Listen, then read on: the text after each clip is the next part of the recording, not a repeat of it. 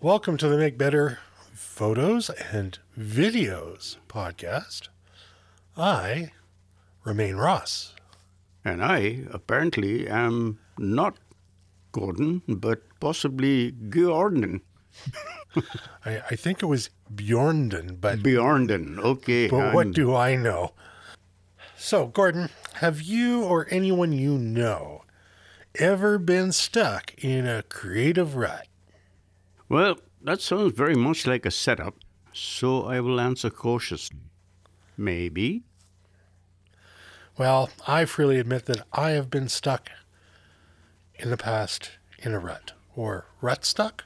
Rut I don't, stuck. even, I don't even know if that's a phrase. Sounds like a good phrase, though.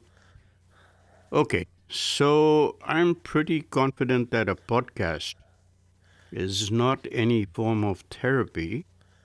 So, since you showed up with the problem, may I presume that you have a solution? I have one potential solution, but I already know that some folks are going to find it challenging. Hmm. Well, since creativity has always has the element of a challenge, that's sort of expected. So, where are you going with this? Well, let's start with what you like to do. Is there a particular subject matter that you have an affinity towards photographing?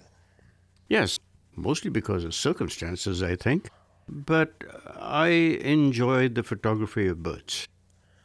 And you know this because you are such an avid ornithologist that whenever I see something I do not recognize, you kindly in- inform me that it is a bird.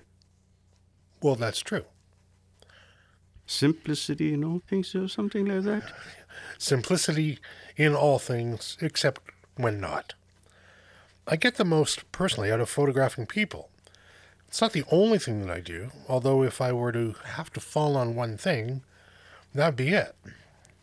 But not everyone wants to sit for a photograph, and if it were the only thing that I did, I would get stuck pretty quickly. Okay, I think I see where you're going. You are going to say that variety is the spice of life or something potentially equally. Well, it's only trade if you sit on the windowsill and gripe without doing something different. My point is that the act of choosing to get out of your photographic or videographic comfort zone will help you break a rut, but only if you act on that objective. So, wait a minute. That's just way too easy. If it were a question of imaging something other than your usual, everybody would do it, and then there would be no ruts. Now, I don't believe that in and of itself it breaks a rut, but nor do I believe that everyone would do it anyway. it takes more effort. For example, a bird or wildlife photographer will often do landscapes if there are no critters to be found. And in this regard, you could say that these subjects are very much akin to each other. I see. So, you are proposing a polar opposite subject type. Well, yes. And no. Oh, Clear, right? perfect. What I'm proposing is challenging yourself into doing work that you would not normally consider doing. Perhaps you spend most of your photographic time on flora. Beautiful t- subjects in their own right. So the photographer has to work hard to bring more to the table to make a flower image special. The flower is already beautiful. That's very hard work, but a dedicated floral photographer can get there. I think of the black box floral style that came around about five years ago. It was a different way for floral photographers to do floral work. Different, and certainly taken up by lots of photographers, but not rut breaking, because the only thing that was new, that was different, where there was any kind of challenge, was oh, now I have to create a black box background and put a light in there. Mm-hmm. Okay, so you are talking about something that is not a correlated extension to what somebody already does. I am. If I think of your bird work, which by the way, for those who don't know, is superb. Since you focused your attention on it, you've moved incredibly far away from where many avian photographers start or end. And you know what I mean bird on a stick, duck on a pond. Your bird work has gesture, timing, and a uniqueness that's your own. In fact, it's my opinion that your bird work is recognizable as you. Again, I think that's great skill development, but what would you do that is completely different should birds ever become your rut? I don't know because I like what I do. What would you propose in this scenario? Well, since I was once there myself, in the rut, more than once, in fact, if you were to ask me for yourself, I would say faces human faces. I know that faces interest you. And there's little about photographing the human face as a storyteller, as you are, that is the same as photographing a bird. The approach is different, the interaction is different, the timing is different, and the biochemical response in your own self is different in direct relation to the less skilled you are.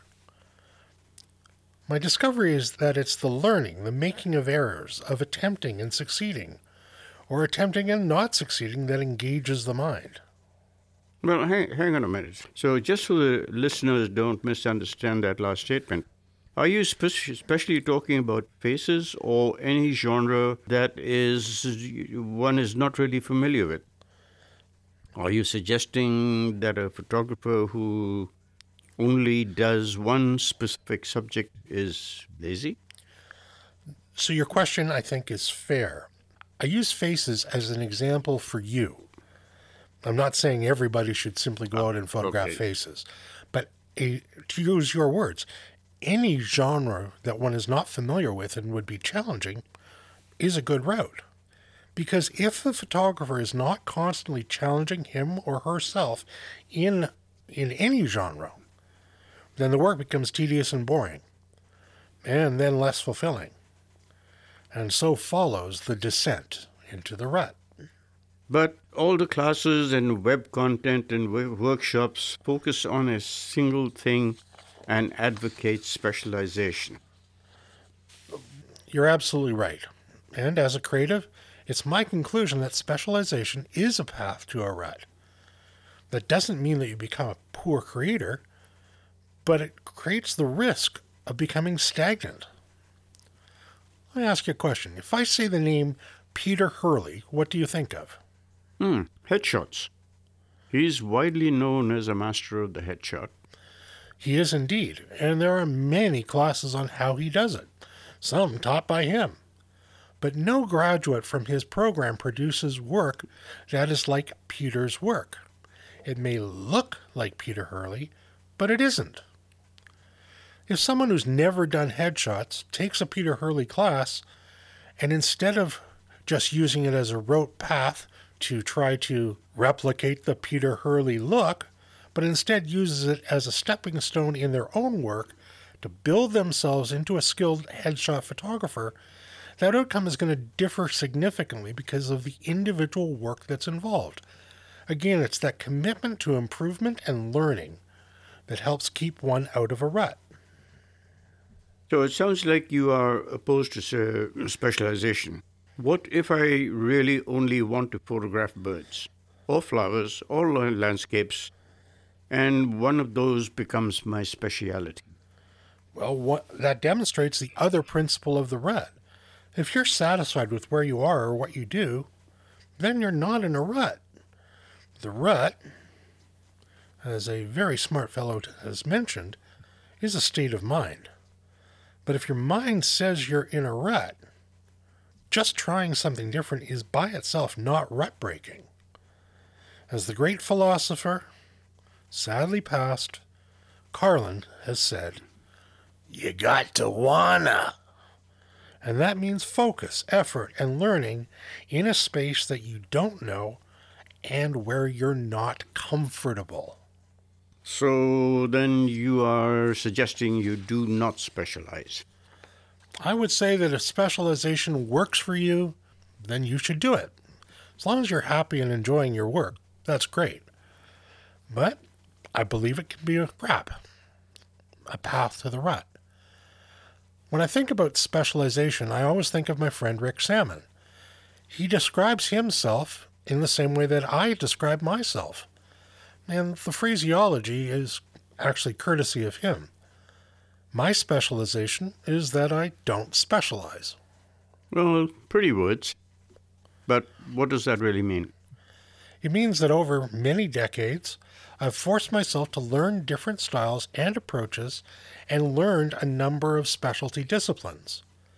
I can do all the ones that I studied, but there are some that don't get me excited and I do them very rarely. Some I learned enough to get by, but there's still a ton of stuff to learn, experiments to do. I find this more mentally fulfilling because I care less about the technology of photography or videography than I ever have in my life. Gear doesn't make images, human brains make images. So if I got cut a rut, I could leap, for example, with both feet into food photography. I've studied with great instructors like the awesome Joe Glyda, but nothing I've ever done so far in that genre has really set me going. That tells me that I've missed something, and if I were to really dive in, I would be able to break any ruts that I was feeling because I would have to focus on the unknown. Okay.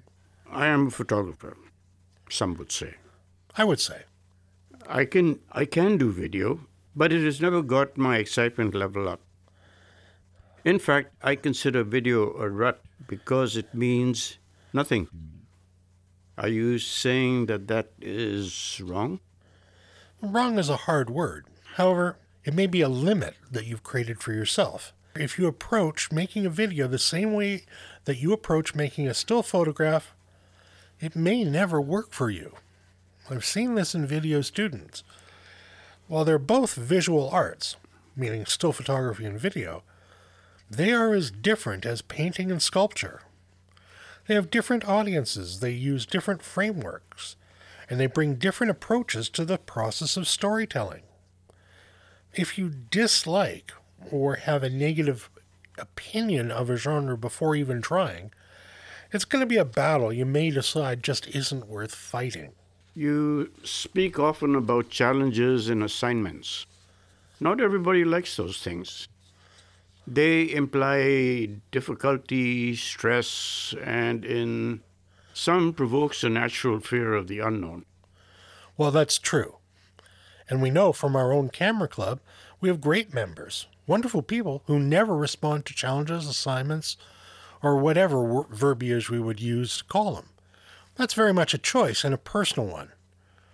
However, I firmly believe that nothing worth having comes without some kind of fight with my personal thanks to Bruce Cockburn for that phraseology. So, does getting out of a rut have to be a struggle then? I think it's always a struggle, but a good struggle. The only easy day was yesterday. If we choose to grow, we struggle. But struggle does not need to have a negative connotation. So, we started out talking about the creative rut, and it has become somewhat dauntingly metaphysical. Was that your overall plan? Not intentionally, but may have worked out that way.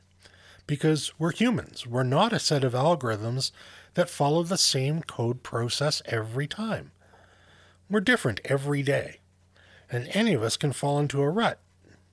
Not necessarily by choice, but through ease. It's easy to be there. Yes, I have to go along with that. It, it, it does become easy and then you're stuck.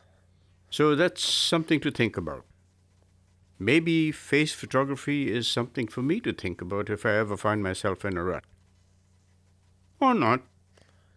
Thanks to all our listeners, if we have any left, that is. I am that other guy, Gordon. and I am still Ross. Thank you for listening and subscribing to the Make Better Photos and Videos podcast. If you shop at B&H Photo Video, please do so through the link on the homepage. It costs you nothing and pays us a small commission based on what you purchase. Please feel free to post questions or comments. I read and respond to them all. Sometimes I even bother Gordon with them. Until next time, peace.